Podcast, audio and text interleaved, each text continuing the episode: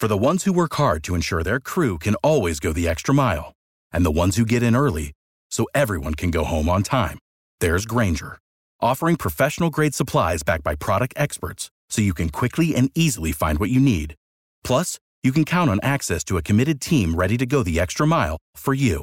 Call, clickgrainger.com, or just stop by. Grainger, for the ones who get it done.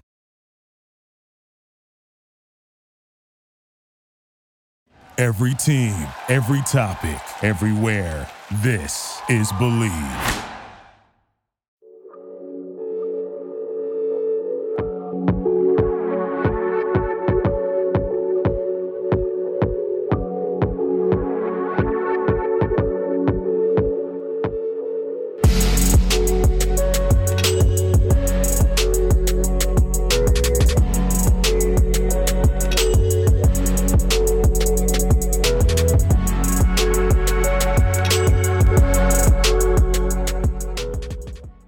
Before we get to tonight's podcast, a live reaction podcast following the Hawks game with Kevin Broom, uh, just word from our sponsors, Stateside Vodka and their Surfside Hard Iced Teas, hard lemonades, hard half and halves, hard peach teas.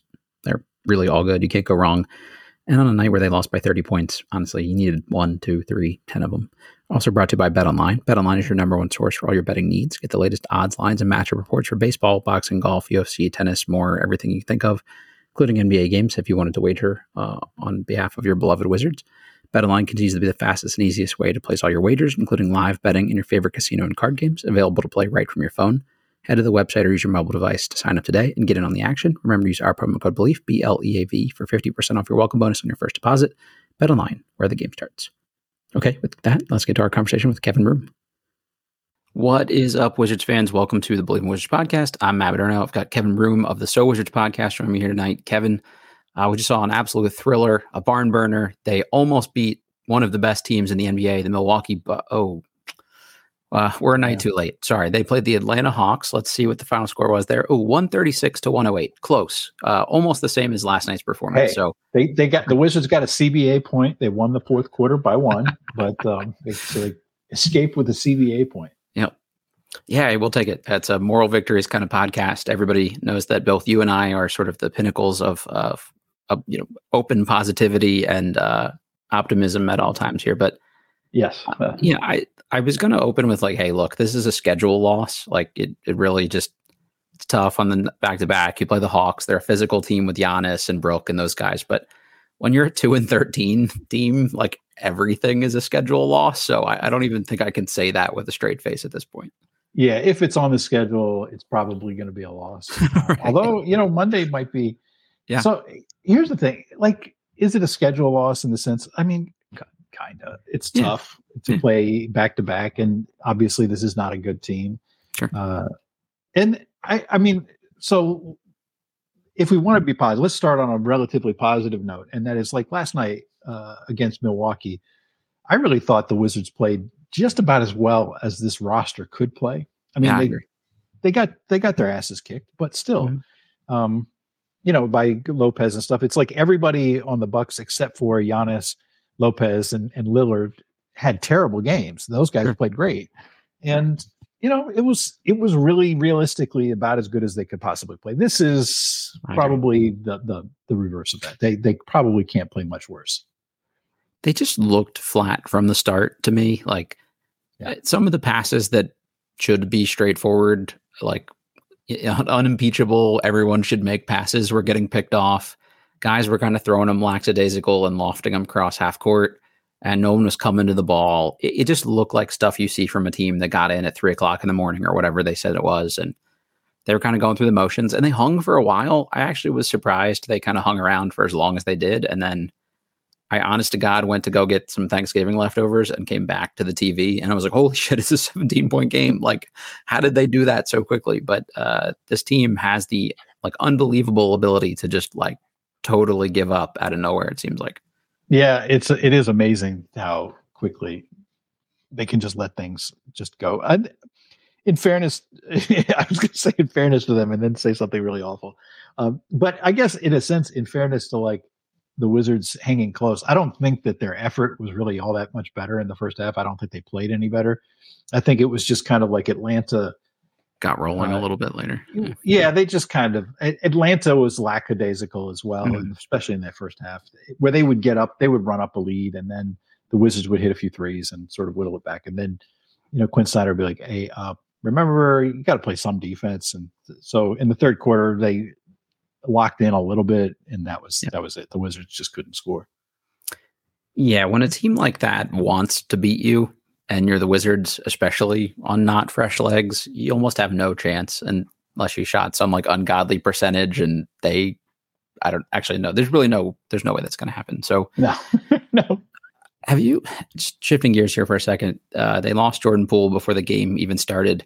Have you ever heard of a player rolling an ankle so badly, like three minutes before the game, that they can't actually play that night? I, I can't remember that happening.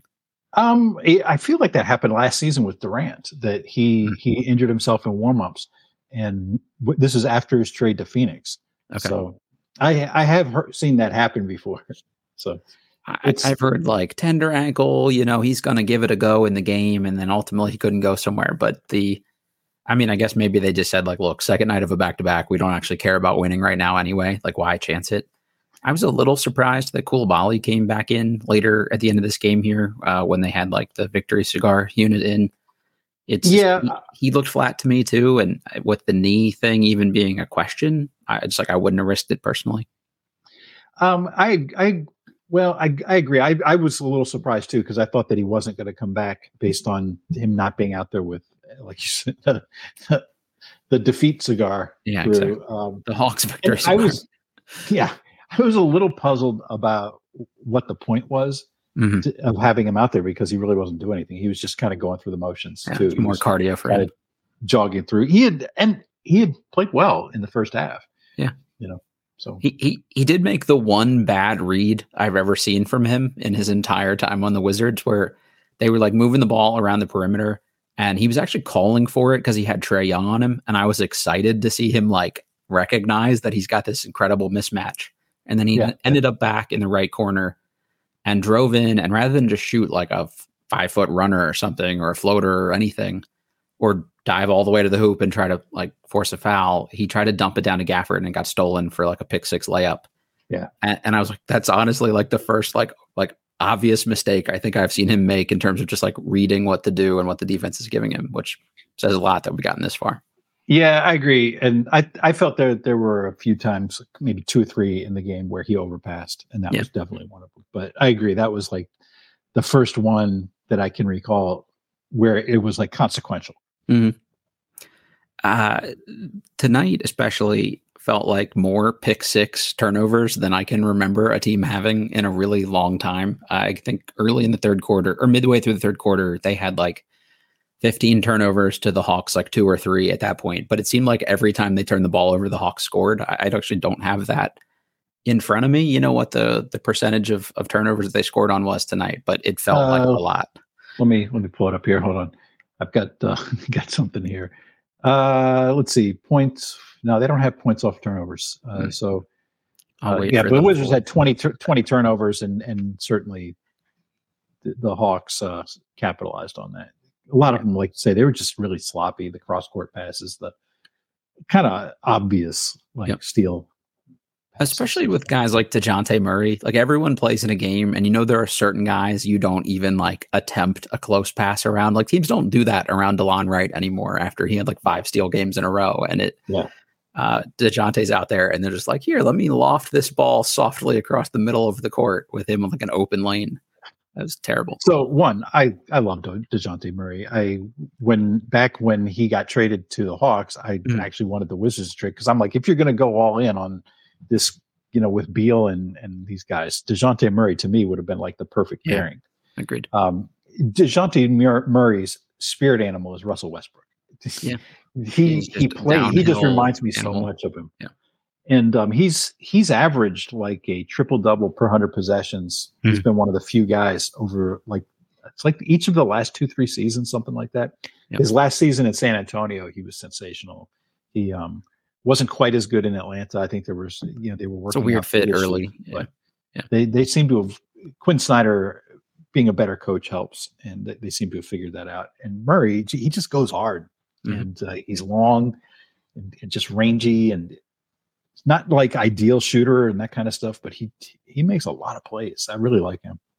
Uh, I would take three of him. Uh, granted, he seems like a total weirdo, and the more we hear him talk, the less I like of him as a player. But uh, I haven't heard I haven't heard him speak. Uh, so yeah, you're you're better off. He seems like a strange dude, uh, and like he's from Seattle, and Paolo Banchero's from Seattle, and he was chirping at him about a like a pickup game and saying just like really like off the rails stuff. So I don't know, but anyway, I would happily take him on this roster because I think absolutely he's a dude you could build around and he'd be like an instant floor raiser for a team. Also, yeah. point of attack defense would be amazing to actually see again. Yeah, could you? I mean, could you imagine like a backcourt him like right, got got Coulibaly, okay. and then fill in some other guys. Yeah, throw Deni and Gafford out there together and just good luck, team. You know, like, yeah. I mean, um, those guys aren't amazing, but they're the best of the other guys that they have. yeah, he can go get some other players. Yeah, the, the the Deni defense was tough tonight. I mean, I guess if he's sick and also uh, not much rest, I, I, think that kind of exacerbates the problem. So you know what, I'll, I'll give him a pass. Uh, the Kuzma passing, it was funny. Like he basically for like eight straight possessions alternated like spoon feeding a look to one of his teammates, like a, a drop down to Gafford for a wide open dunk, to just like rolling the ball to the other team uh, and letting them run out for a layup. I, I, like I was so conflicted of like, okay, he just created like a really nice wide open look for a teammate. Oh, he just created a really nice wide open look for Dejounte Murray, and it yeah. just it was a hard watch for like a five minute stretch there. I mean, it feels like that's kind of the Kuzma experience in a lot yeah. of ways. It's, he's you see him. I I've said this before. You you watch him play. There are times where he looks like he is the best player on the planet or among them. Yeah. And then there are other times you're like, what? Why, why did you do that? Yeah. Why? Yeah. It, and it sometimes just, I think he just sort of gets a little like, you know, out over his skis. He, he yeah, tries like, to make a play that's spectacular and it's just not there. I think that's like the literal exact perfect expression for him. It's just out over his skis. It's like this thing I can do. Eh, maybe I just got a little ahead of myself there. Like I, I probably shouldn't have tried that. You push the envelope like a little too much.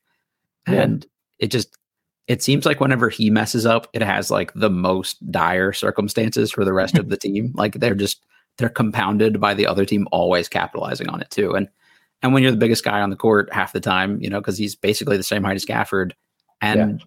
and you're the point guard at the top of the key with the ball, and you get your picket your, your pocket picked, my picket pocked. That was a good one. Uh, my pocket yeah. picked by a six foot five guard. You know, it's just going to end poorly every time, and and that's it's it's partly his fault, but it's also partly a product of the roster. The fact that like Tyus Jones is out there and just literally can't create an easy look for anyone else on the team, I think yeah. really limits them a lot too. Tyus Jones is somebody I have. I mean, he obviously he reminds me a lot of my Monte Morris. Yeah. Um, but he's somebody I I like him. I think he's a good player. Mm-hmm. He's obviously not the right fit as a starting guard in yeah. Washington um not if for any time of long term he's he's much he could be the starting point guard for like phoenix or something and be great but. yeah he'd be fantastic or but he needs you know he needs the weapons around him because he's like that Monte morris where he keep the ball moving system assist you know he, if you are running a pin down um, and you need him to like dribble to one side and then spin back and hit the pass at just as the guy's coming off and coming open Mm-hmm. He'll do that and he'll deliver the ball right in the shooter's pocket and all that yep. kind of stuff. He's very good at that kind of stuff. Mm-hmm. But if you're looking for a guy to break down a defender and uh, tr- you know draw draw There's no advantage and, creation whatsoever. No, no. Then they don't really have anybody who does that. I mean, Kuzma a little, Jordan. No, I'm not Jordan Poole at all. Yeah. Even if he played, um, unfortunately, K- Kuzma's the best of the bunch, and that's literally the problem with the whole roster right there. If he's your best guy to do that, you have yeah. you have no shot. Yeah, I, I yeah, I, and you know we've talked about this before. Kuzma, he's he's a good and useful player in the right place. I think he's probably playing about the best he has in his career overall. Agreed. Yeah, and um, it's just he's way he's way overslotted for yeah. for what he does. He should be really like your fourth, fifth, maybe sixth best player um, on a good team, and you know he's he's the best player on the team if you put him on somewhere like Milwaukee, I, I, think that would make them like a title favorite. And if I'm them, I'd trade a first round pick tomorrow to do something like that. But yeah, uh, it's here. It's I don't know. Maybe it's more fun for him to be this kind of dude, and you know, talk about like, oh, you know, me and Giannis were going at each other. Like, I don't know, there's maybe something to that. Uh, there's a lot of irrational yeah. confidence guys. So, yeah.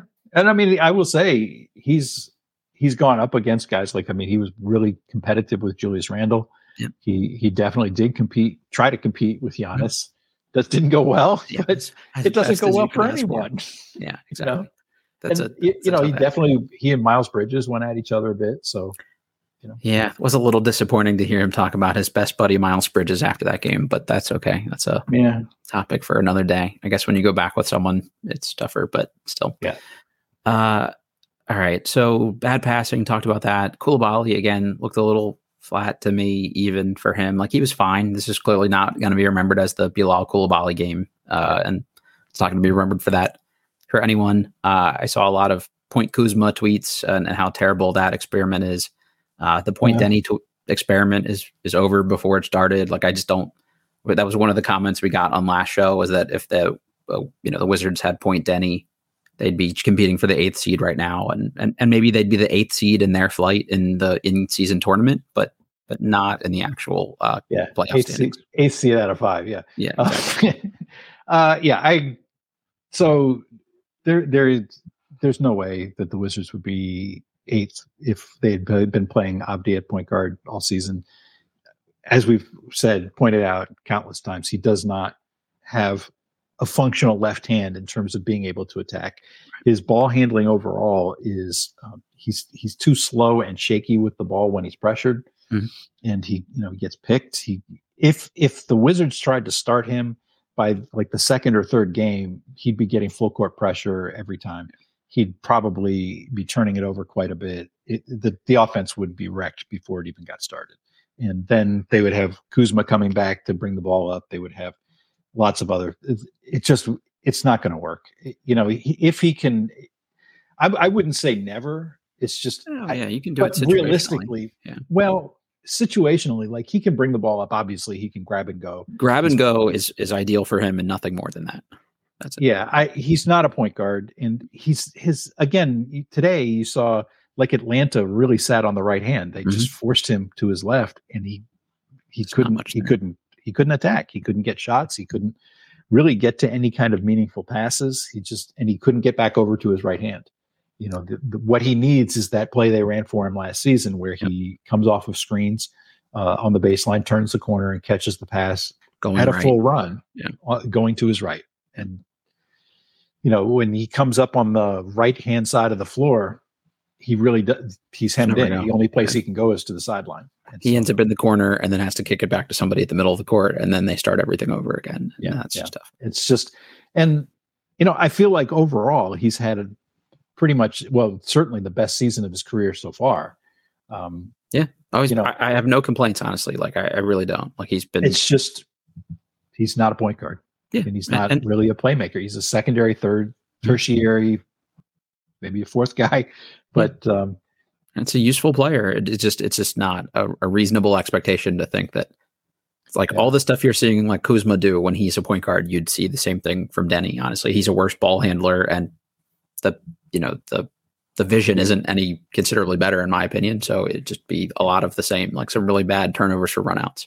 Yeah, Kuzma is a much more skilled um, player overall, yeah, and uh, even you know with the ball handling that kind of stuff. I would say I was watching, of course, the Hawks broadcast, and Dominique was uh, he he described. So Bob Rathbun, who's the play-by-play guy, who I actually knew from his days at Old Dominion, he was oh, the cool. uh, TV broadcaster for the Old Dominion uh, nice. Monarchs. Mm-hmm. And um, anyway, uh, Rathbun said, you know, that was a wild shot from from Avdija on one of his drives, and uh, Dominique said that wasn't a shot. he, he, but he, he didn't mean it like he, he meant it more like that was a, a just a heave. It was sure. just a, a prayer. There was no shot. And then you know Avdija drove again and threw up something. And you know Dominique's comment was he's he's just out of control yeah, when he gets into the lane.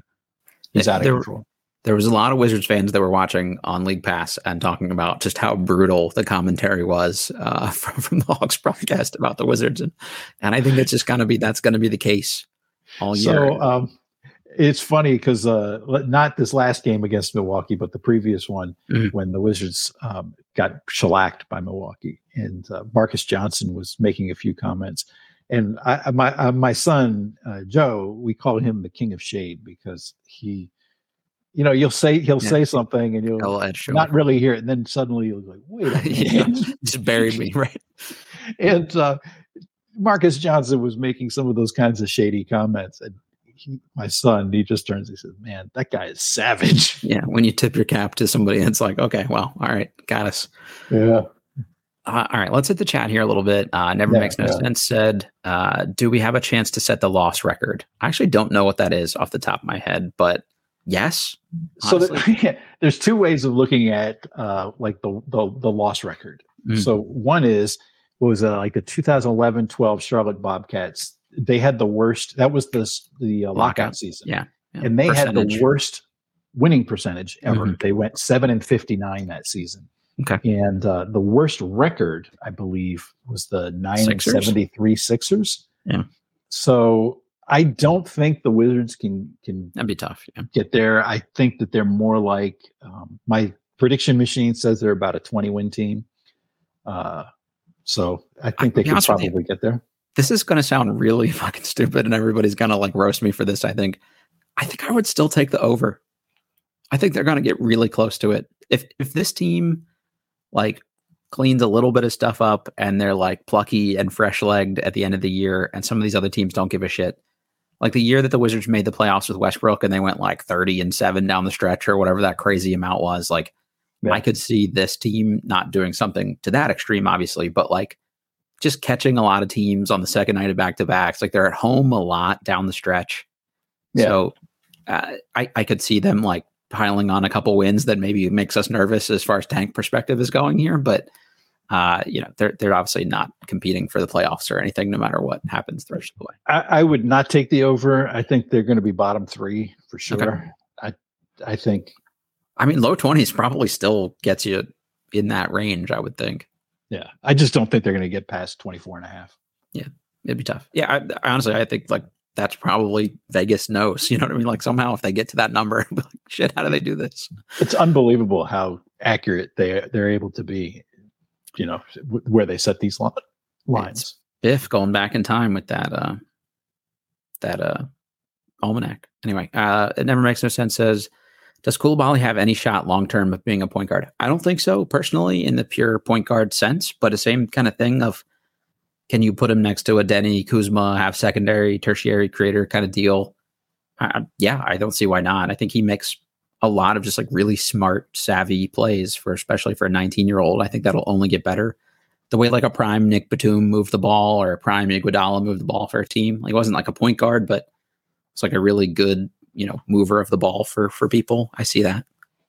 Yeah, I I don't really see a point guard, uh, but I I am perfectly willing to be wrong on that. I I thought of him. I evaluated him in the draft as a wing. I yeah, saw him when he came in. He seemed seems wing to me, but mm-hmm. um, the Wizards seem to think he can play guard, yeah. which is probably a, a pretty good indicator. And I will say, in terms of like things like the basics, the ball handling, he does seem to have some court vision. Mm-hmm um, I just I want to see him get more opportunities. To, yeah, in that they did run him a little bit, you know, after Avdija had a turn trying to trying to run point. They did uh, have Coulibaly bring the ball up a few times and initiate the offense. But I'd like to see them get him into some more like pick and roll type type of things, or to run some of the kinds of sets that they'll run.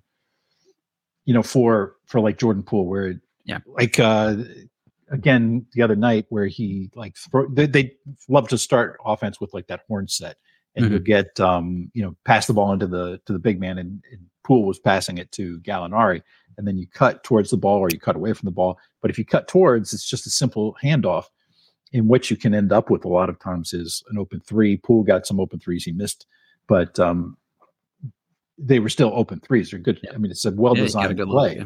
And then if they play out on you, then you take the handoff and you just take off, and mm-hmm. you get to see Coulibaly's explosion and going to the basket, driving to the basket with uh, maybe a half step advantage on his man. I think so. I'd love to, to do that than most. Yeah, yeah. I mean, I think in terms of like the guys they have uh, who are more or less wings and theoretically point guards, I think he's got the best chance of becoming a point guard. Everybody in your crew identifies as either Big Mac Burger, McNuggets, or McCrispy Sandwich. But you're the filet fish Sandwich all day. That crispy fish, that savory tartar sauce, that melty cheese, that pillowy bun. Yeah, you get it every time. And if you love the filet of fish, right now you can catch two of the classics you love for just $6. Limited time only. Price and participation may vary. Cannot be combined with any other offer. Single item at regular price. Ba da ba ba ba. Give him the reps and find out. I mean, like this is the time, and and even again, if he can only has to do it here and there, it, it still gives you more versatility. If anybody can run those actions, like a lot of these coaching staff, some of the plays they put in, guys are like practicing one, two positions at most, and they're supposed to know where all their other teammates are supposed to be on it. But if you could let Coulibaly play any one of one through four in a different, um, you know, in a set, that that'd be great. I mean, you have like a horns five thing, and it's him and Gafford. Like uh, Sam Hershey, who was in the chat here, was asking me earlier about like why they never like throw lobs to people, especially in transition. It's like because they couldn't execute on basic passes tonight, let alone throw any kind of lobs. But Coulibaly's like one of the few guys I trust to do it. He's made some like really decent touch passes so far, mm-hmm. and, and those mm-hmm. are the kinds of things I, I, don't really expect from a rookie, honestly. So, uh, you know, if you're used to throwing stuff to Wembanyama, I think um, you know why not? Well, it's basically the same to throw him to Gafford, right? Yeah, I mean, one of the reasons they don't throw many lobs in transition is that you, you kind of need somebody to Who get there get to be right. in that spot and you know close enough where they can actually like have a chance of going to get it. I think you know they tried to do some more of that. I think earlier in the season, the first few games they were a little lob happy. Mm-hmm. I suspect they tried to dial it back a bit because a yeah. lot of them were ending up as turnovers because everybody wants that spectacular pass so that Gafford can get the dunk, but you, you have to have him open or be able to pass him open in a way. Uh, Sam also asked, how do young guys not get demoralized with all this losing? I want to save that one for Jihadi uh, and weigh in, Sam. So we'll get back to you on that one. Uh, Big J52 asks, so when does a coach change his scheme to fit the understanding and ability of his players? Wes's stuff does not fit these guys. Cater to the scheme to what players excel at doing, offense and defense.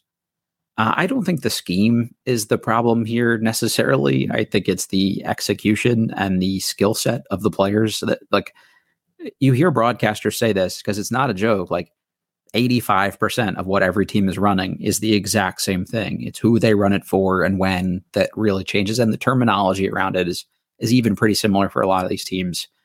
Eh, so the other worst teams in the league can execute on the same shit we're failing to execute on. I, I think that's really more the issue here. Yeah, I don't think it's scheme because they're not doing anything. Well, okay, how can I say this? They're not doing anything that's that's like rare eh, you know, but they're running basic sets for mm-hmm. for guys, um, and the system that they're running, those kinds of horns, the delay actions, the handoffs, the the little Spain pick and roll every once in a while. Yeah, the Chicago's, the all that kind of stuff is pretty standard stuff around the league. Most teams are running some a system mm-hmm. that's based on that. This isn't NBA teams.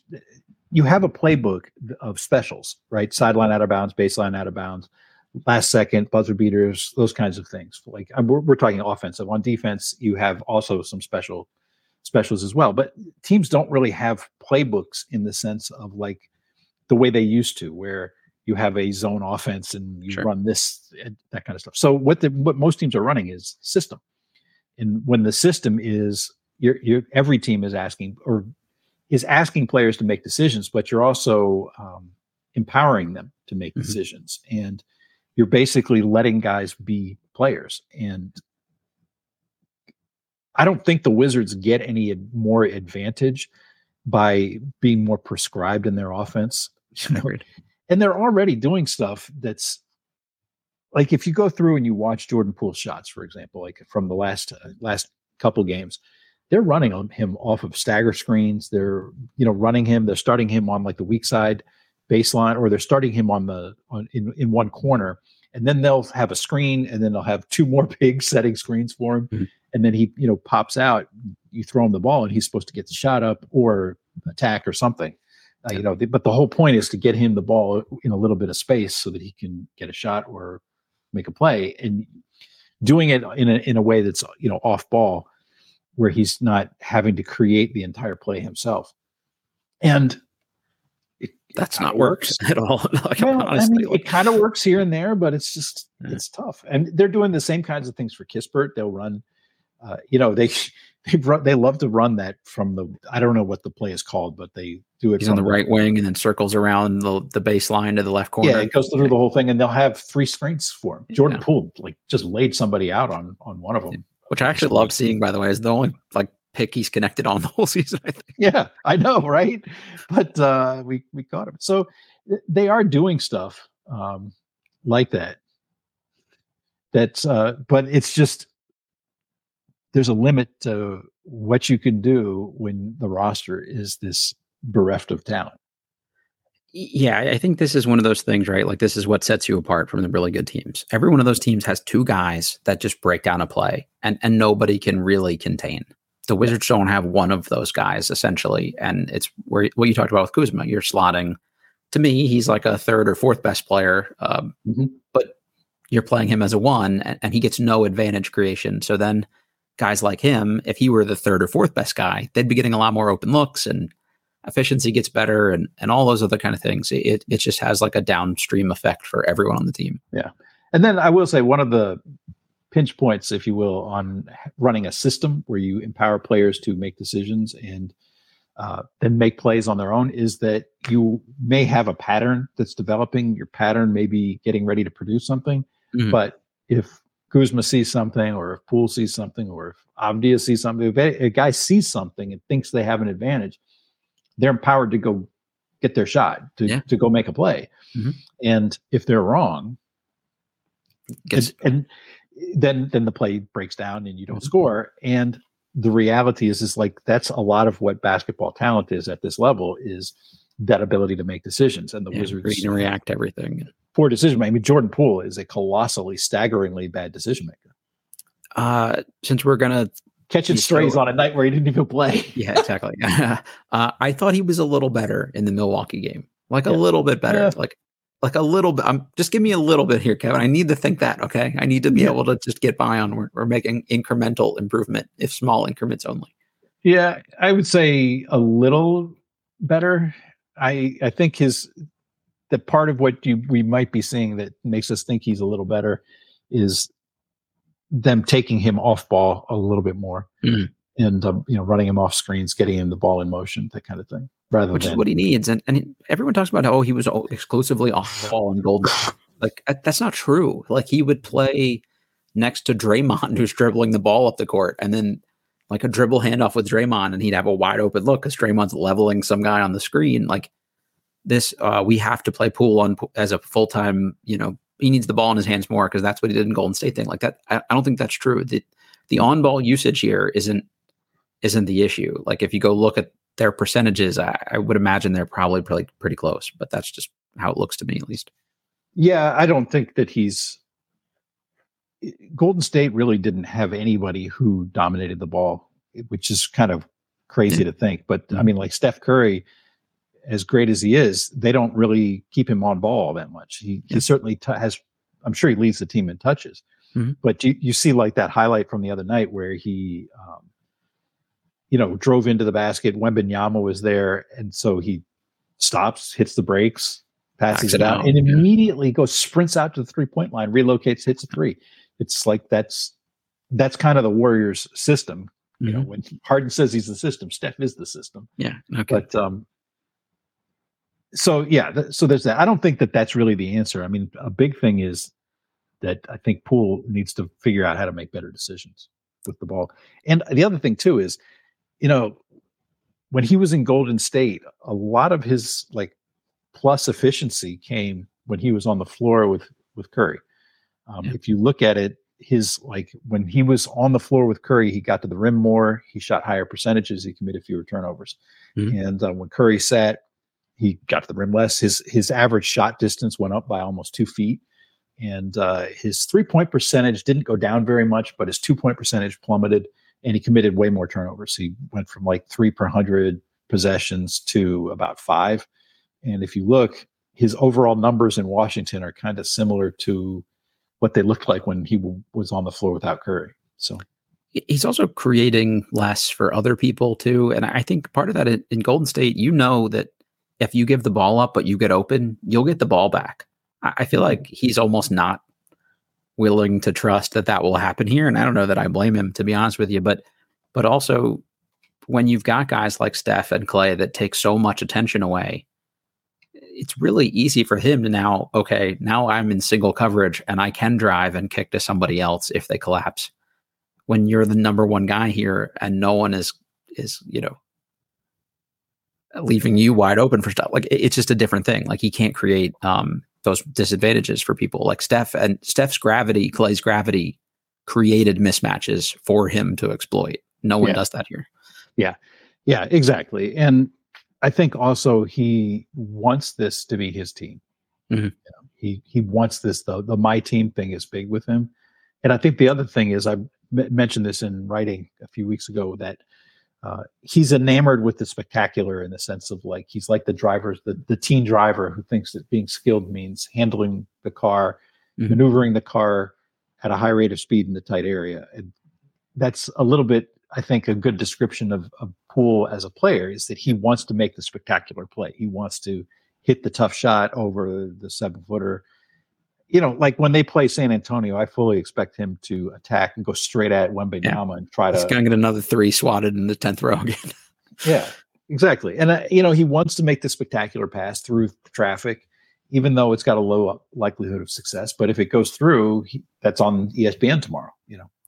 Uh, that was Jihadi's thing last podcast too. He kept talking about how Poole always has this flair for the dramatic, and he wants to make like the the big highlight play. And it's like, yeah, it's not going to go on. Yeah, no, I, I would love to see them convince him to just make the basic plays. Just look, if you're driving in, that there's somebody on you, the corner, just throw the ball to the corner. You don't have to like loop back and throw it back to the weak side corner through all five defenders. Right. Yeah, that would be uh, a novel idea, right? Uh, Ryan S asks, "Will we ever see a Bilal uh, game where he has 12 plus field goal attempts? Would Wes enable that? Uh, he should, in, in Ryan's opinion. Ryan, I agree with you. I think we should see a game where he has 25 attempts. I don't give a shit. Like every game, he should get as many shots as they can realistically create create for him, and and also he can cre- try to create for himself. So I, I want to see uh, Kevin, you've written about this extensively, right? Like the more usage for him, the better. And I think everyone yeah. wants to see that. And and I hope that that's what they're ramping up toward. So um, the reason I'm chuckling is because I just pulled up the game log, and it's just funny that he asked about use 12 as the benchmark because mm-hmm. he has two games this season where he's taken 12 shots. I like that. Um, yeah. yeah. So, but I, yeah, I've written about this. I've studied it. The, the about the cutoff for a future All Star as a teen mm-hmm. rookie is 15% usage. Coulibaly is like eight right 13. Now? I think oh, okay. he's about 13. Okay, that's not bad. So he's not bad. But I do think that they should be. I think what they ought to do is think about what role do they want him? What do they see him being mm. next season, two years from now, three years from now? It's just start him on it. You know, sort of like what Seattle, Oklahoma City did with Kevin Durant. Yep. Durant was terrible as a rookie. He really oh, yeah. sucked. Yeah. And they um, put him at the two and just let him learn through all of it. Yeah. yeah. And I mean, LeBron as a rookie was impressive for a rookie, but he sure. was not on a crazy. He was only okay. Player. Yeah. Yeah. Right. His efficiency blew. It was yeah. terrible. And um, I, I think that the Wizards would do well. Like if you see him as a, uh, a Coulibaly as a, you know, pick and roll guy, start running him in pick and roll. Yep. You know, if what you see him is he's a three and D guy, oh, well, okay, I, I, think he can do more than that. But if that's what you see for his future, I mean, eh, go ahead and just put him in that role, I guess, but get him more looks. Uh, Joe Swams said, uh, "Do us a solid here and give us a couple likes to this video. I appreciate you, Joe. Always looking out for us. Yeah, if everybody can hit that little like button, that helps us be discoverable to other Wizards fans, and we grow mm-hmm. the little community, have a little more chats. It's it's all great. Uh, Apologies if I'm saying this wrong. And Kazar Warrior asked if the Wizards found a genie, what would their three wishes for them to start winning be? Um, really just asking what are the three things they would need to change to win. I, I love the way you asked that in the first place because anything that involves a genie with the Wizards is perfect for me. Yeah. Um, uh, I, I don't think there's anything they could do to want to win or do to win this year. I don't think that's in the cards for them or even something they want to do. But realistically, point of attack defense, uh, add a generational superstar to create mismatches for everybody else. Hmm. And I don't know, trade for Giannis, trade two second round picks to get Giannis, and then maybe they could start winning this year. Yeah, uh, for this year, I don't think that the winning is anything realistic. I mean, I guess if uh, Deni suddenly started being able to use his left hand and uh, you know Poole started uh, you know channeled actually started playing like Harden did that first year in in Houston. Mm-hmm. You know, maybe you get there and you could figure out a way that they can actually execute the defense successfully. Um, you know, they're, again, they're not doing anything complex, but uh, they're, they're, they're not executing it very well. Uh, my guy Blake asked, "Can you talk about why the Wizards' defense is so bad? The points allowed is like second worst in the league, and the differential is third worst." How much time you got, Blake? Because uh, I think we could do a whole thing. I, I want to do a video breakdown of this at some point here. I'm just lazy, and that takes takes some work. But point of attack defense is really bad, so guys are always blown by, and now you've got everybody scrambling, but they don't seem particularly cohesive or locked in on how to actually rotate. So guys are haphazardly trying to help, but not really fully committing. And then you have Gafford kind of run out and just wildly swat at everything that gets shot up around him, which I kind of don't blame him for the amount of stuff that comes to him that probably shouldn't. And then nobody fills in behind Gafford. They give up a lot of uh, second chance points or a lot of kickouts. They're just pretty bad, much bad in every aspect of defense. And, and I think that's really tough. Like you could be bad around the rim if your perimeter defense is great or uh, certain teams like funnel everybody to the rim because that's just what they they're willing to give up. Like you can kind of pick and choose. You can't really prevent everything in the NBA unless you have like elite personnel who are all bought into your you know your scheme there. But th- they just don't seem to do any aspect uh, particularly good on that end of floor, Kevin. That, that's my take on things. I, I don't know how you see it. Um, very similar. I think point of attack. I think you really nailed it with that so the way most teams defend in the NBA is with force rule, force rules, and yeah. the general principle that virtually every team has used is force the ball to the sideline, mm. baseline, middle kind of stuff. Yeah, yeah. You basically the you'll hear back when I listened to the Wizards broadcast, you'd hear Drew Gooden every now and then talk about uh, you know letting somebody get middle. What he's talking mm. about is the force rules. And uh, Tyus Jones does a really poor job of playing, of forcing, keeping guys out of the middle. He just just does a really poor job of controlling mm-hmm. uh, penetration. Jordan Poole also does a very poor job. Um, Deni Avdija does not very good job with that. Really, nobody on the perimeter does a particularly good job. Uh, is solidly straight up, and I think he he struggles more so against guards because he's not quick enough to force those guys there and then recover anywhere. Yeah, he that's the thing. And it's tough because he's, you know, six nine. He's he should be guarding guys like Julius Randle, frankly. Yep. And you've got him out there trying to chase around Jalen Brunson. It's exactly. I, that's a tough cover for him. Yeah. Um, you know, so and that could be a big reason why you know his defensive impact over the last couple, you know, last season and this season is down significantly from where it was, you know, two seasons so. ago, second season. So, yeah. um, I think that's a big part of it. Gafford also is not a particularly he's he's a decent rim protector, mm. but he's he can't cover for the breakdowns that are happening in front of him.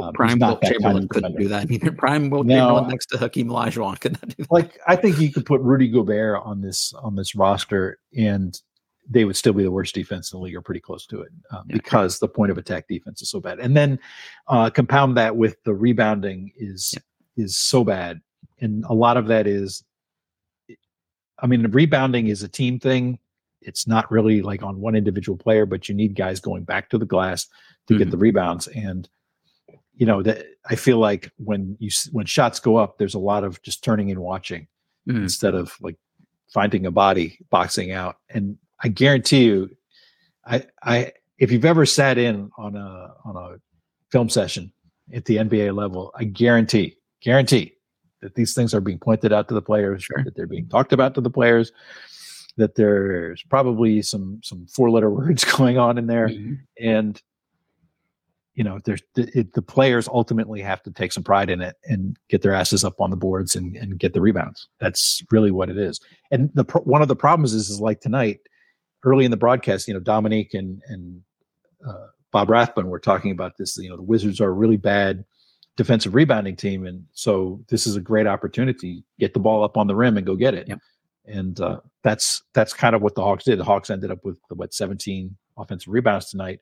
And so when teams see when they know that you've got a mark you know when they know they've got a team that doesn't rebound, they're they're going to go a little extra uh, to get those rebounds and and do some more scoring. I do think some amount of this is effort too. Uh, it's just the I've talked about this a couple times, but the soft switching is really tough for me to watch sometimes. Like, yeah, if you've got um, Gafford is guarding Capela and I don't know Tyus is on Trae Young, and they just immediately switch that without asking Tyus to try to fight over the screen. Like, you have no chance. Like you've basically given up that possession because uh, it's either yeah. Trae is going to cook Gafford and score, or uh, Capela is going to clean that up on the rim because nobody is ever going to like help out there at all. So it, you're just the play is kind of over before it began, and uh, certain teams can do that. I really understand that. Like if you're, if you're Toronto and you want to switch everything just immediately, cool, yeah, that's why you built your team that way. You, yeah. you can't do that with this personnel. Yeah, I I mean the, one of the games where that really jumped out was when they played Dallas, mm-hmm. and you had you know the possession would start with Avdija on Luka, which is you know about the right matchup that yeah, you'd want, and then Dallas would would run some. They would just have like have somebody run through the area and then and switch immediately. Got, like yeah. Tyus Jones switched onto him. yeah, it's at least make them set the screen before yeah. you switch. You know, especially now with in the NBA where the, the ball screens, so many of them are not like real screens. They're they're uh, slipping, they're ghosting. I'm going to barely touch you and then just roll. Yeah. Just uh, make them make them do it. And then I, I think that was the game where I started to wonder, like when Coulibaly came in, did they change the coverage because yeah, we, talked, wasn't we were texting about this during because I thought the same thing. Like that was he was the only one that was like, nope, fighting around this one. like, and then like the couple games later, there he is doing the soft switching too. So exactly. Like, you know, I, I don't know what the the answer there is, except um, I don't like it that much. Yeah, I would rather at least make them set the screen. Mm-hmm. That's the thing you should do if you have mostly young, fresh legs. Like that would be your one advantage, especially if you trade some of these vets away. Like you're you're not gonna like be able to have Gallinari fight around screens or something like that. Like you know, the, yeah, there's certain things you can't do there, but uh, when you have I don't know like Johnny Davis, Rollins, Omoruyi, and Coulibaly out there together, those four guys, let like let them fight around everything. I mean, yeah, that yeah, they're fast know, enough maybe to recover too if they get they get hung up on somebody. And then you know use some help because we, we you know we talked yeah. about like why is the defense so bad? I mean, there's there's another reason. Um, that we sort of touched on, but this happens a lot. So the Wizards, like for example, the way they play pick and roll is uh, they they bring over the weak side defender from the mm. wing usually to come over to the what's called the nail in the NBA. Yeah. So you're familiar with this. Middle of the free throw line for everybody. Yeah, middle of the free throw line where there might still be, but there used to be a nail in, in the court in that spot, at least in the anyway. Mm-hmm. And so you bring a help defender, and that help defender is basically supposed to turn the ball handler back to his man. Yeah. So that way, the center who's probably in drop, which because that's usually how they use Gafford, is mm-hmm. supposed to be able to get back to his man. The ball handler gets back on his man, and you've basically stalled yeah. the pick and roll. You make a reset and do something. So the Wizards get will have a nail defender. The guy gets to the spot, and then he just kind of stands there and doesn't really do anything. It's like no, you you have to actively defend. Yeah. It's it's not enough to just get to the spot. I, I want to say it was the Philly game, and I feel like I was texting you about this too because I was very confused about what they were doing. They were trying to have Kuzma be like I couldn't tell if he was like the help man just to deter the pass or he was supposed to double and not doing it. Like I, I really couldn't understand what was happening. It ended up just being him kind of caught in the middle.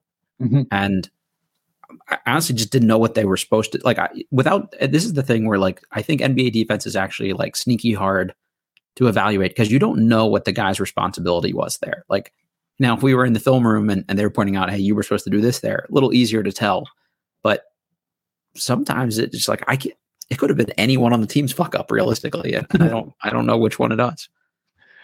Yeah, I'm not sure which play exactly, but I know that there were a couple of plays where uh, you know Kuzma was in a in a position to like double Embiid and then mm. just kind of wandered back to his man. And then there was one where Avdija was like right there. And then Embiid just turned, was like right in his face, and Avdija just stood there not noticing, and Embiid just laid it in. And it's like, yeah.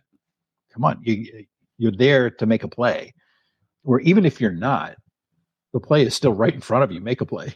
Exactly. Yeah. Do do something. And that's the thing Coulibaly was doing was he would just honestly think he was breaking the, the defense a little bit sometimes to just go, you know what, I can steal this ball or I can weak side block this. And and that's the thing you can you can be a little bit more creative when you have a few of those guys that are are plus athletes and and that was the thing that I thought they would change with Tommy Sheppard because that's what he kept saying. And then you looked at all the guys he drafted, and none of them were ever going to come in and be plus plus defenders. I, I, like I, know everyone says this is revisionist history, but nobody was drafting Deni Avdija for his defense. Like that's just it's it's been a nice icing on the cake that he's turned into a one of the better defenders on the team the last several years. Uh, but but that's not what you were bringing him in for. Like he was not you know, you weren't drafting him to be DeAndre Hunter or somebody that looked like an elite defensive prospect coming out of um, Virginia. And honestly, his defense has been kind of meh. So, like, yeah, uh, I don't know.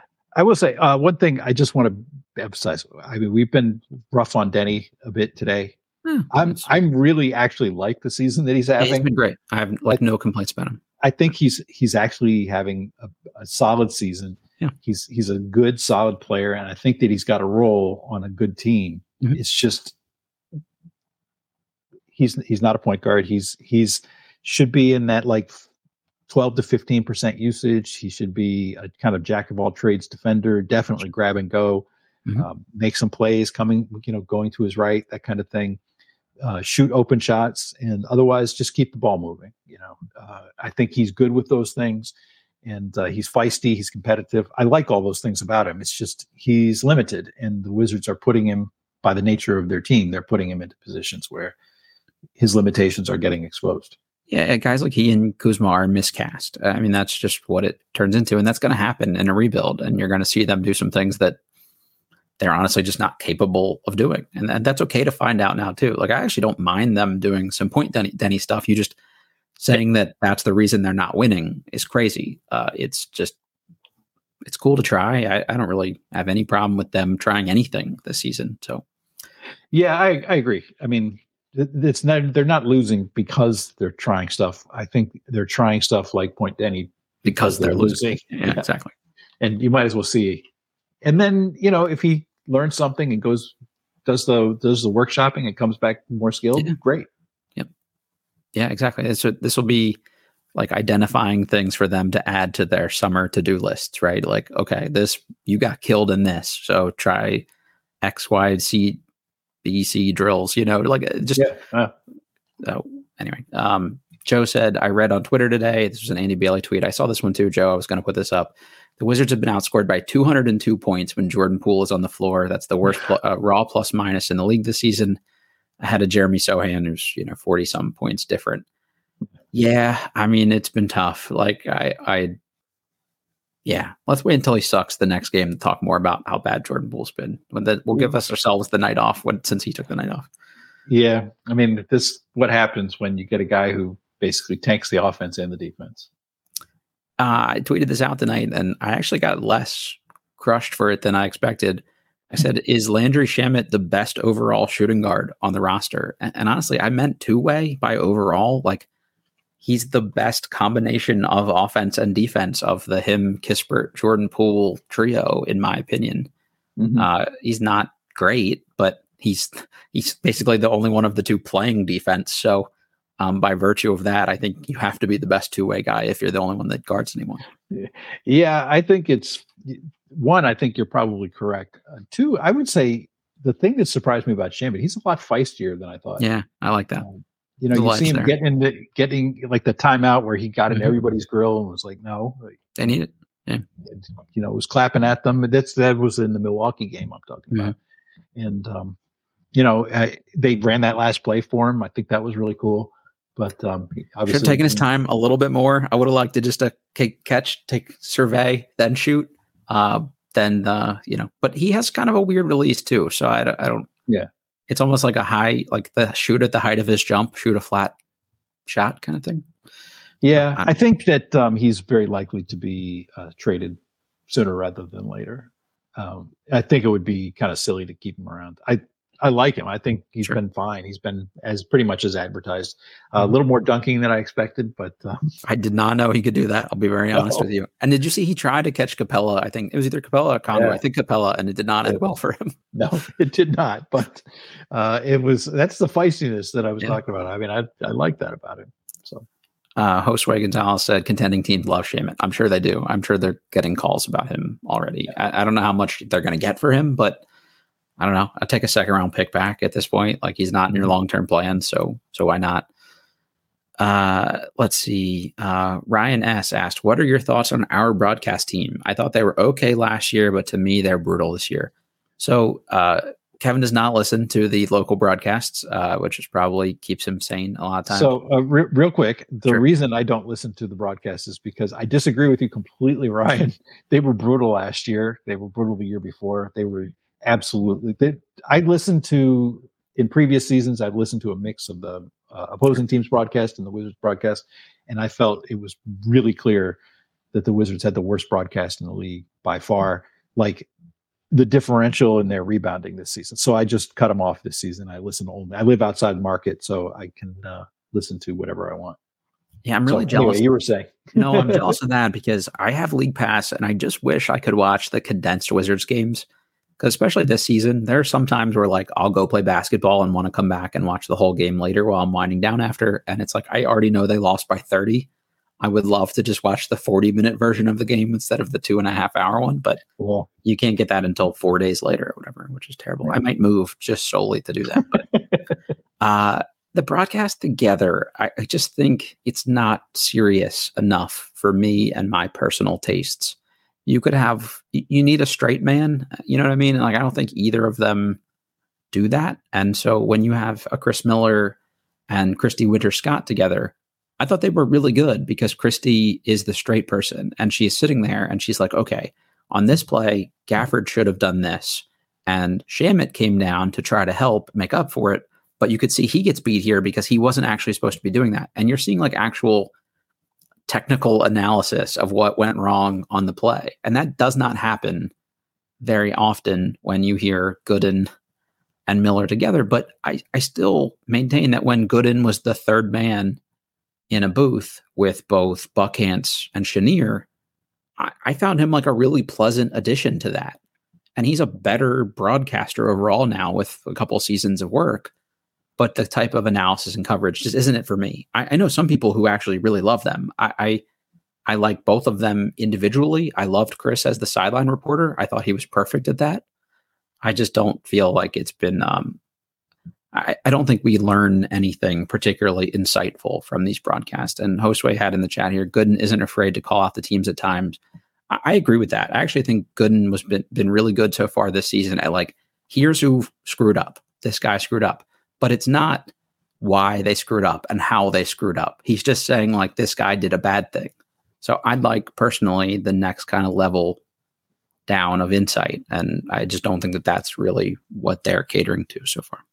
Yeah, uh, if you if folks can, I, I, would highly recommend trying the Toronto uh, mm. broadcast. Um, a few. This was when the Wizards played them. Alvin Williams was the the color guy, the hmm. analyst, mm. and he. It was it was really fascinating to see him work. So first of all, watch the Toronto broadcast just because they do things technically at a different and much higher level than basically every team does in the NBA. Um, really, they have some really creative shots that they do, especially on free throws. They have these like blurry background, uh, you know, playing with focus kinds of things uh, mm-hmm. that are really just cool shots to watch. But mm-hmm. to Alvin Williams' analysis, he he was very clearly pro Toronto. He was rooting for the Raptors, right? Yeah, which I'm totally fine with. Yeah, he was definitely focused on the Raptors. Mm-hmm. Every virtually every comment that he made was talking about things happening in the game in ways that the Raptors could win the game. And he also had no problem whatsoever with criticizing their effort, criticizing their decision making. Critic- I mean, he criticized these players uh, really intensely throughout the game, and would then follow it up with, "Well, what they need to do is," and it was like real analysis from a guy who was rooting for this team and it's um it was refreshing to hear because it doesn't have to be this like you know cheer cheerleading yuck fest. Right. You can do real analysis even for a team that you're rooting for and not offend half the fan base by saying they're all idiots by tanking and well, we should never tank. Mind you, the owner has now come out and said I should have tanked years ago. So I wonder if there's ever going to be a retraction from a certain play-by-play guy for that. I'm just saying. Yeah, uh, they would be at the top of my list of broadcast teams in the NBA. I'd like to go have a beer with after a game. I think they're both two really good dudes, so there's yeah. something to be said for that. Uh, so yeah. I don't I don't want to crush them too much, but it's just not for me personally. So I'll leave it at that.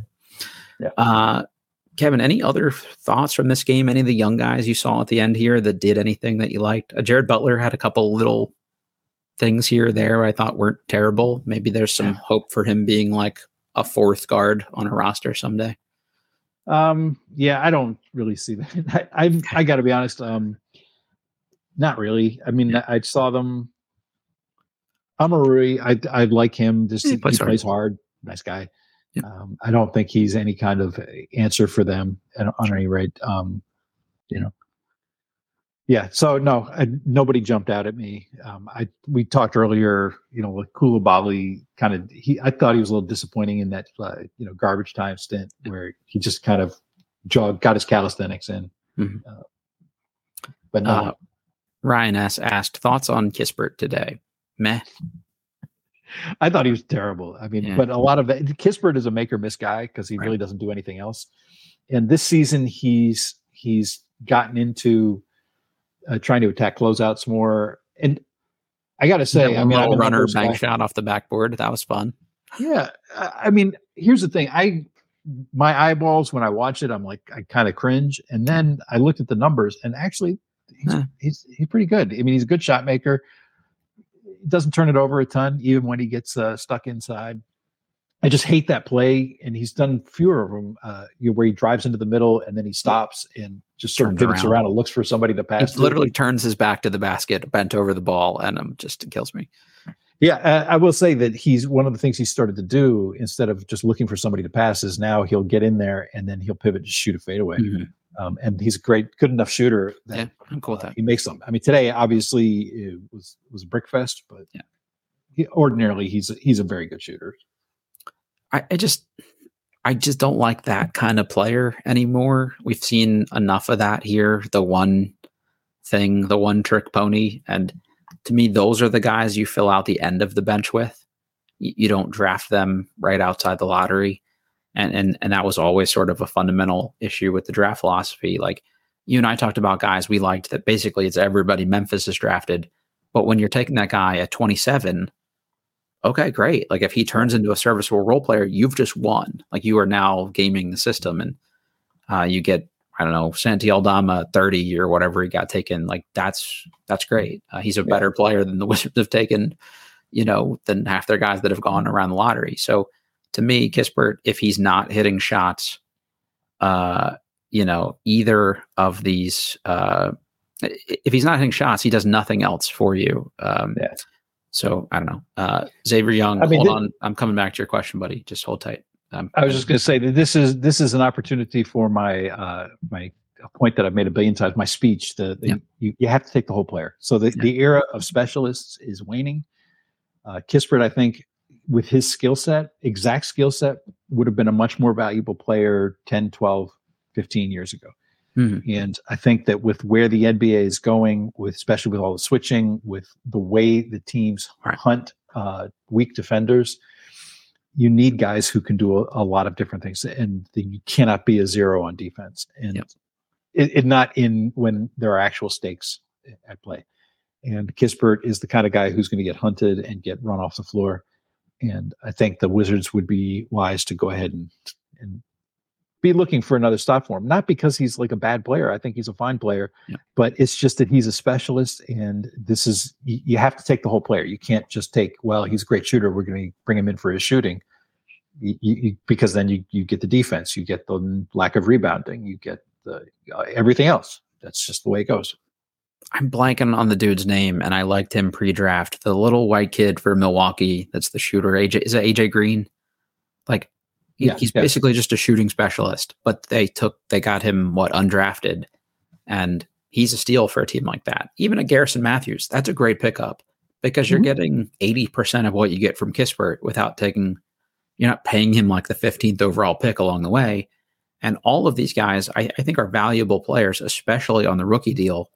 I like Kispert up until the moment they have to pay him his next contract. And he's going to command way more than I think you'll ever get return from, just based on exactly what you just talked about. So I, I think he's also a guy, it depends on like this the what team he goes to. Like if you sure. drop Kispert on Milwaukee or Phoenix yeah, or great. the Lakers or you know one of these teams like mm-hmm. Boston, mm-hmm. for Christ's yeah. sake, he would just be devastating in Boston because yeah. that's a team that can hide his weaknesses. They mm-hmm.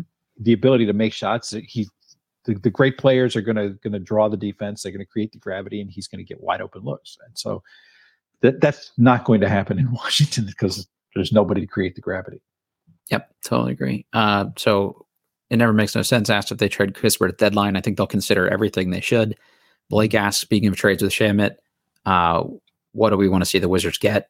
Anything they can get, literally anything at this point. I don't care what they add. If it's second round picks that they can package with other stuff to move up in next year's draft, cool.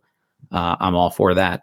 And then uh, Ryan S asked, is uh, Jordan Hawkins that much better at everything else?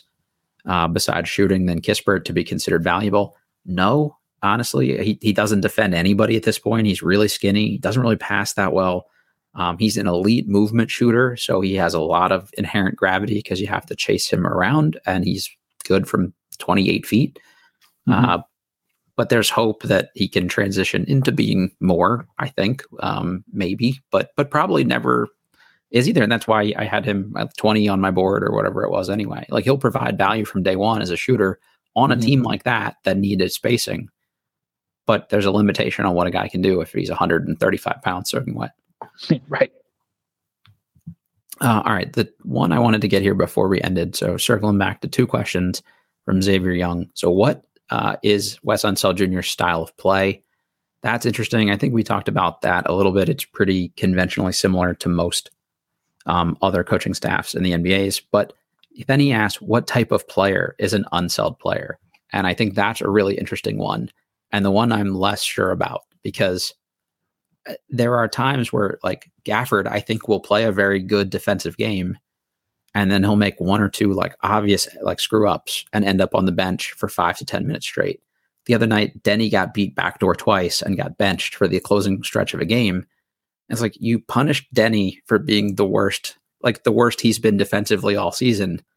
And he was still probably one of the better defenders in that game, even having an off night. So, like, w- what is a Wes Unseld Jr. player to you, Kevin? Well, it's funny. I would have said Monte would answer this, but I, I have no answer. Yeah, Mate has but been perfect. Yeah, uh, I think uh,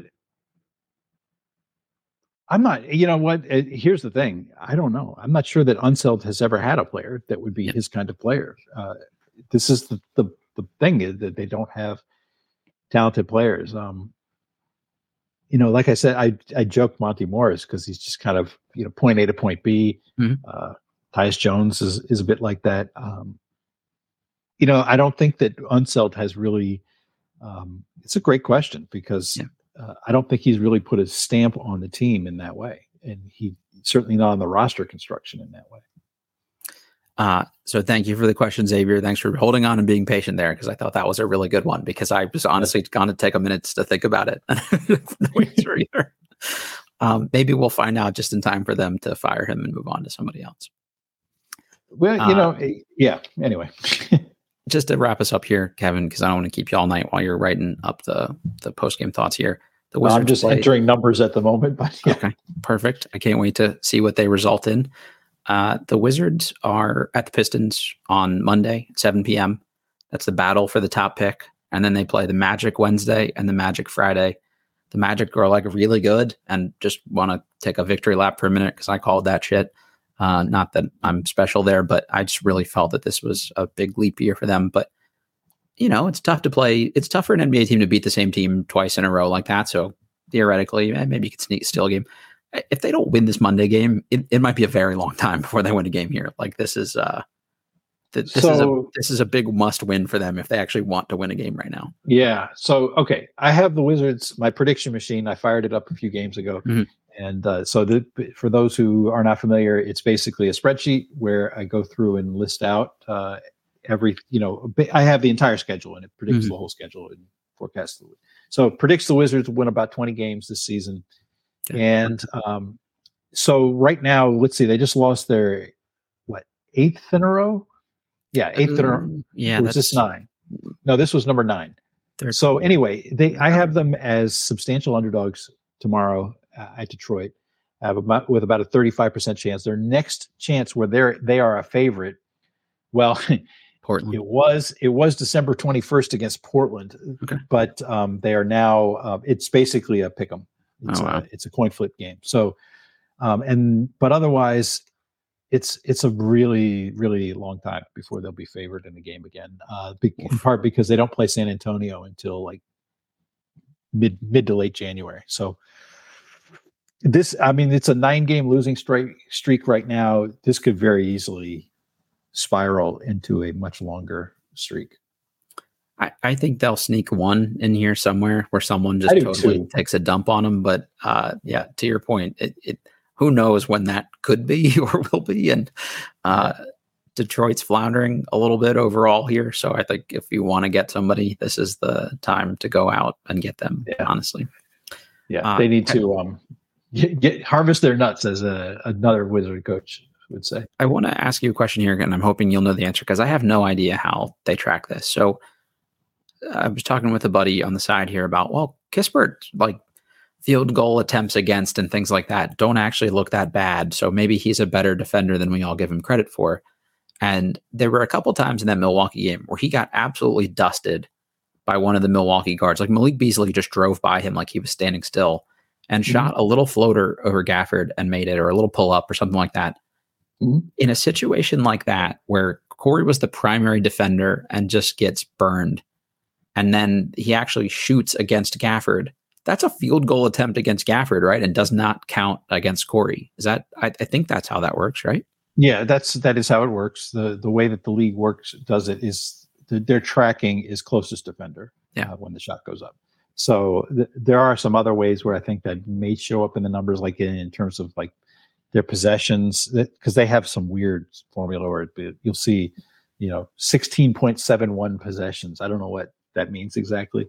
Um, i will say that so I, as i've told you before I, you know i used to hand track wizards mm. defense for over the course of several seasons and i still do it now and then and i have compared that to the you know nba's tracking data. And what's interesting is that the overall numbers come out to be pretty similar mm. uh, but at the same time it's not it's not exact it's some of the divisions are a little different. So like, like I, I was to, well in the way that i track versus the way that the system the automated system tracks so okay. like in that instance like you say kispert gives up penetration guy makes a shot over gafford and all basically all of that shot gets assigned to gafford mm-hmm. well in my hand tracking the, the credit for that or the blame is split between uh, Kispert because he was the primary defender and Gafford. Um, so, yeah. Okay. No, that, that that helps because there are like I don't know, there are a couple games where I'm like they're hunting him. They're literally hunting him, but somehow at the end of the night, they're he's like teams went two of five. The team went two of five against him. And it's like, wait, what? Yeah. Uh, right. So uh, that that's always been interesting to me. Um, couple stats here, and we'll just end the longest podcast ever of a 35 point blowout. Jared Butler, 13 points tonight on five of eight shooting. This is the victory lap notes from the Wizards uh, PR team after um, celebrating Gafford's two blocks. He's now recorded 10 multi block games this season, and 10 is in all capitalized, which uh, is tied for the most in the Eastern Conference with Miles Turner and Brook Lopez. So, way to go, Gafford. Um, Landry Shamet, 12 points, five of nine shooting. He's now top double digit scoring in four occasions this season's off the bench and he's connected on two plus three pointers in seven total games off the bench this season. So Landry Shamet, elite bench role player, and Anthony Gill netted a season high 10 points on four of six shooting, also amassing three rebounds, one assist, and 17 minutes off the bench. So Anthony yeah. Gill, super sub. I love. Oh, hold on. I just give give it up to the Wizards per- person yeah, who used the word amassing. Yeah, amassing cool. there. Yeah, that was great. Amassing three total rebounds. Whoa, whoa, man! How did they do that? Uh, and then Omoruyi, 10 points, 4 6 shooting, 3 rebounds, 1 assist, 1 steal in 12 minutes. He has now topped double figure scoring in two whole games off the bench this season. So, wow, wow. Victory lap. Yeah. Uh, Kevin, where can people find your work? Uh, biggest place, Bullets Forever. You can also follow me on Twitter at So Wizards, and uh, you can follow my podcast, which is the hashtag So Wizards podcast. And uh, yeah, plug this most recent episode, it. by the way, which I candidly, I'm only halfway through because the whole Thanksgiving holiday has put me behind on all podcasts, but amazing so far. Yeah. Oh, well, thank you. And so what I did is I got in touch with a coach that I've been uh, following on on Twitter, uh, and so it's a guy named Brian McCormick, and Brian has coached literally all over the world. Yeah, every level it seems like. Yeah, it hasn't been to the NCAA. I mean NBA, excuse mm-hmm. me, but he has been an NCAA coach. He's coached overseas. He's coached men, women professionally, small towns, bigger towns. He's been an assistant coach, head coach, uh, and he's written several books. Uh, definitely check them out on Amazon. They're they're uh, it's it's interesting. It's like fake fundamentals and stuff. I mean, it's fun stuff. And so um, Brian has not watched a ton of Wizards, which I thought was actually kind of perfect because yeah. I wasn't asking him specifically to diagnose X's and O's. What I was asking was um, it was more of a basketball conversation, trying to think through like how does a coach how would an experienced coach approach a team a project like what mm-hmm. we're seeing from the wizards? And um, brian gave some great answers some really thought-provoking stuff that really expanded how i think about coaching. And w- one of the things that really came through is um, how can i say this? That that coaching at the nba level is a lot more negotiation and coercion than it is uh, barking orders, giving orders. It's not like for like high school where you just bench kids or you're you not taskmaster of things, right? You can bully them. You can't bully the players. You you have to like work with them with where their goals are. And every person in the NBA is a grown adult person mm-hmm. with their own agenda, with their own goals, with their own lifestyle, with their own their own desires, with what they think, with their own opinions about who they are, what they are as players and it's up to the coach to try to cobble all that together into a team. And uh, uh, talking to brian was really really helpful. And it was actually really helpful in terms of thinking about jordan poole. For example we spent a what probably a third of the episode mm-hmm. talking about jordan poole. And uh, one of the best things that brian said was this idea of there's like a two major ways to help somebody improve. And one is correct mistakes and the other is to expand possibilities. And what the Wizards are, it's a fine line to walk. But uh, with Poole, because the Wizards are hoping that maybe he can become a driver of a high level offense at some point in the future, they don't want to stifle the creativity, mm. at least not yet. Now, I think you're getting to a point where yeah, they're probably going to have to rein him back in. But right you're seventh of the way through the season. I think we've we've got a sample size enough here or whatever. Yeah.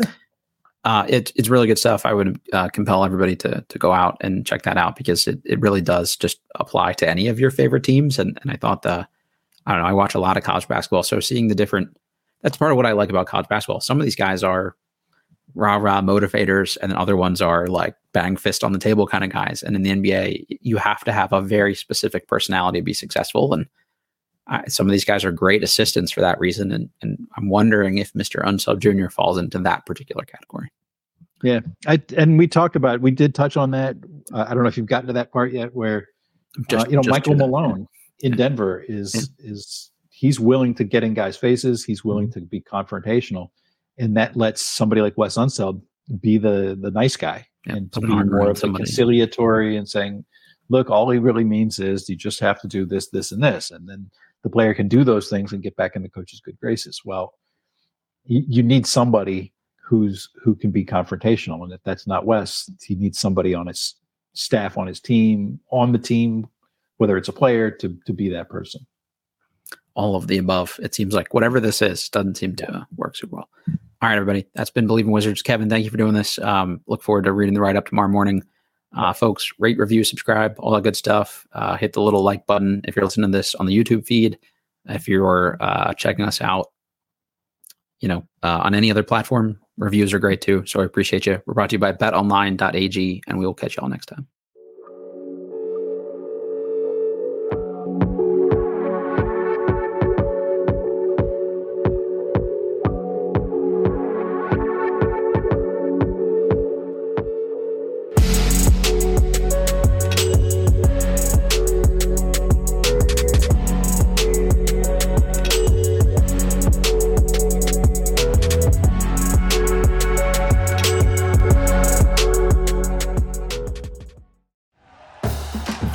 Listening to Bleav. You can show support to your host by subscribing to the show and giving us a five star rating on your preferred platform. Check us out at Bleav.com and search for B L E A V on YouTube.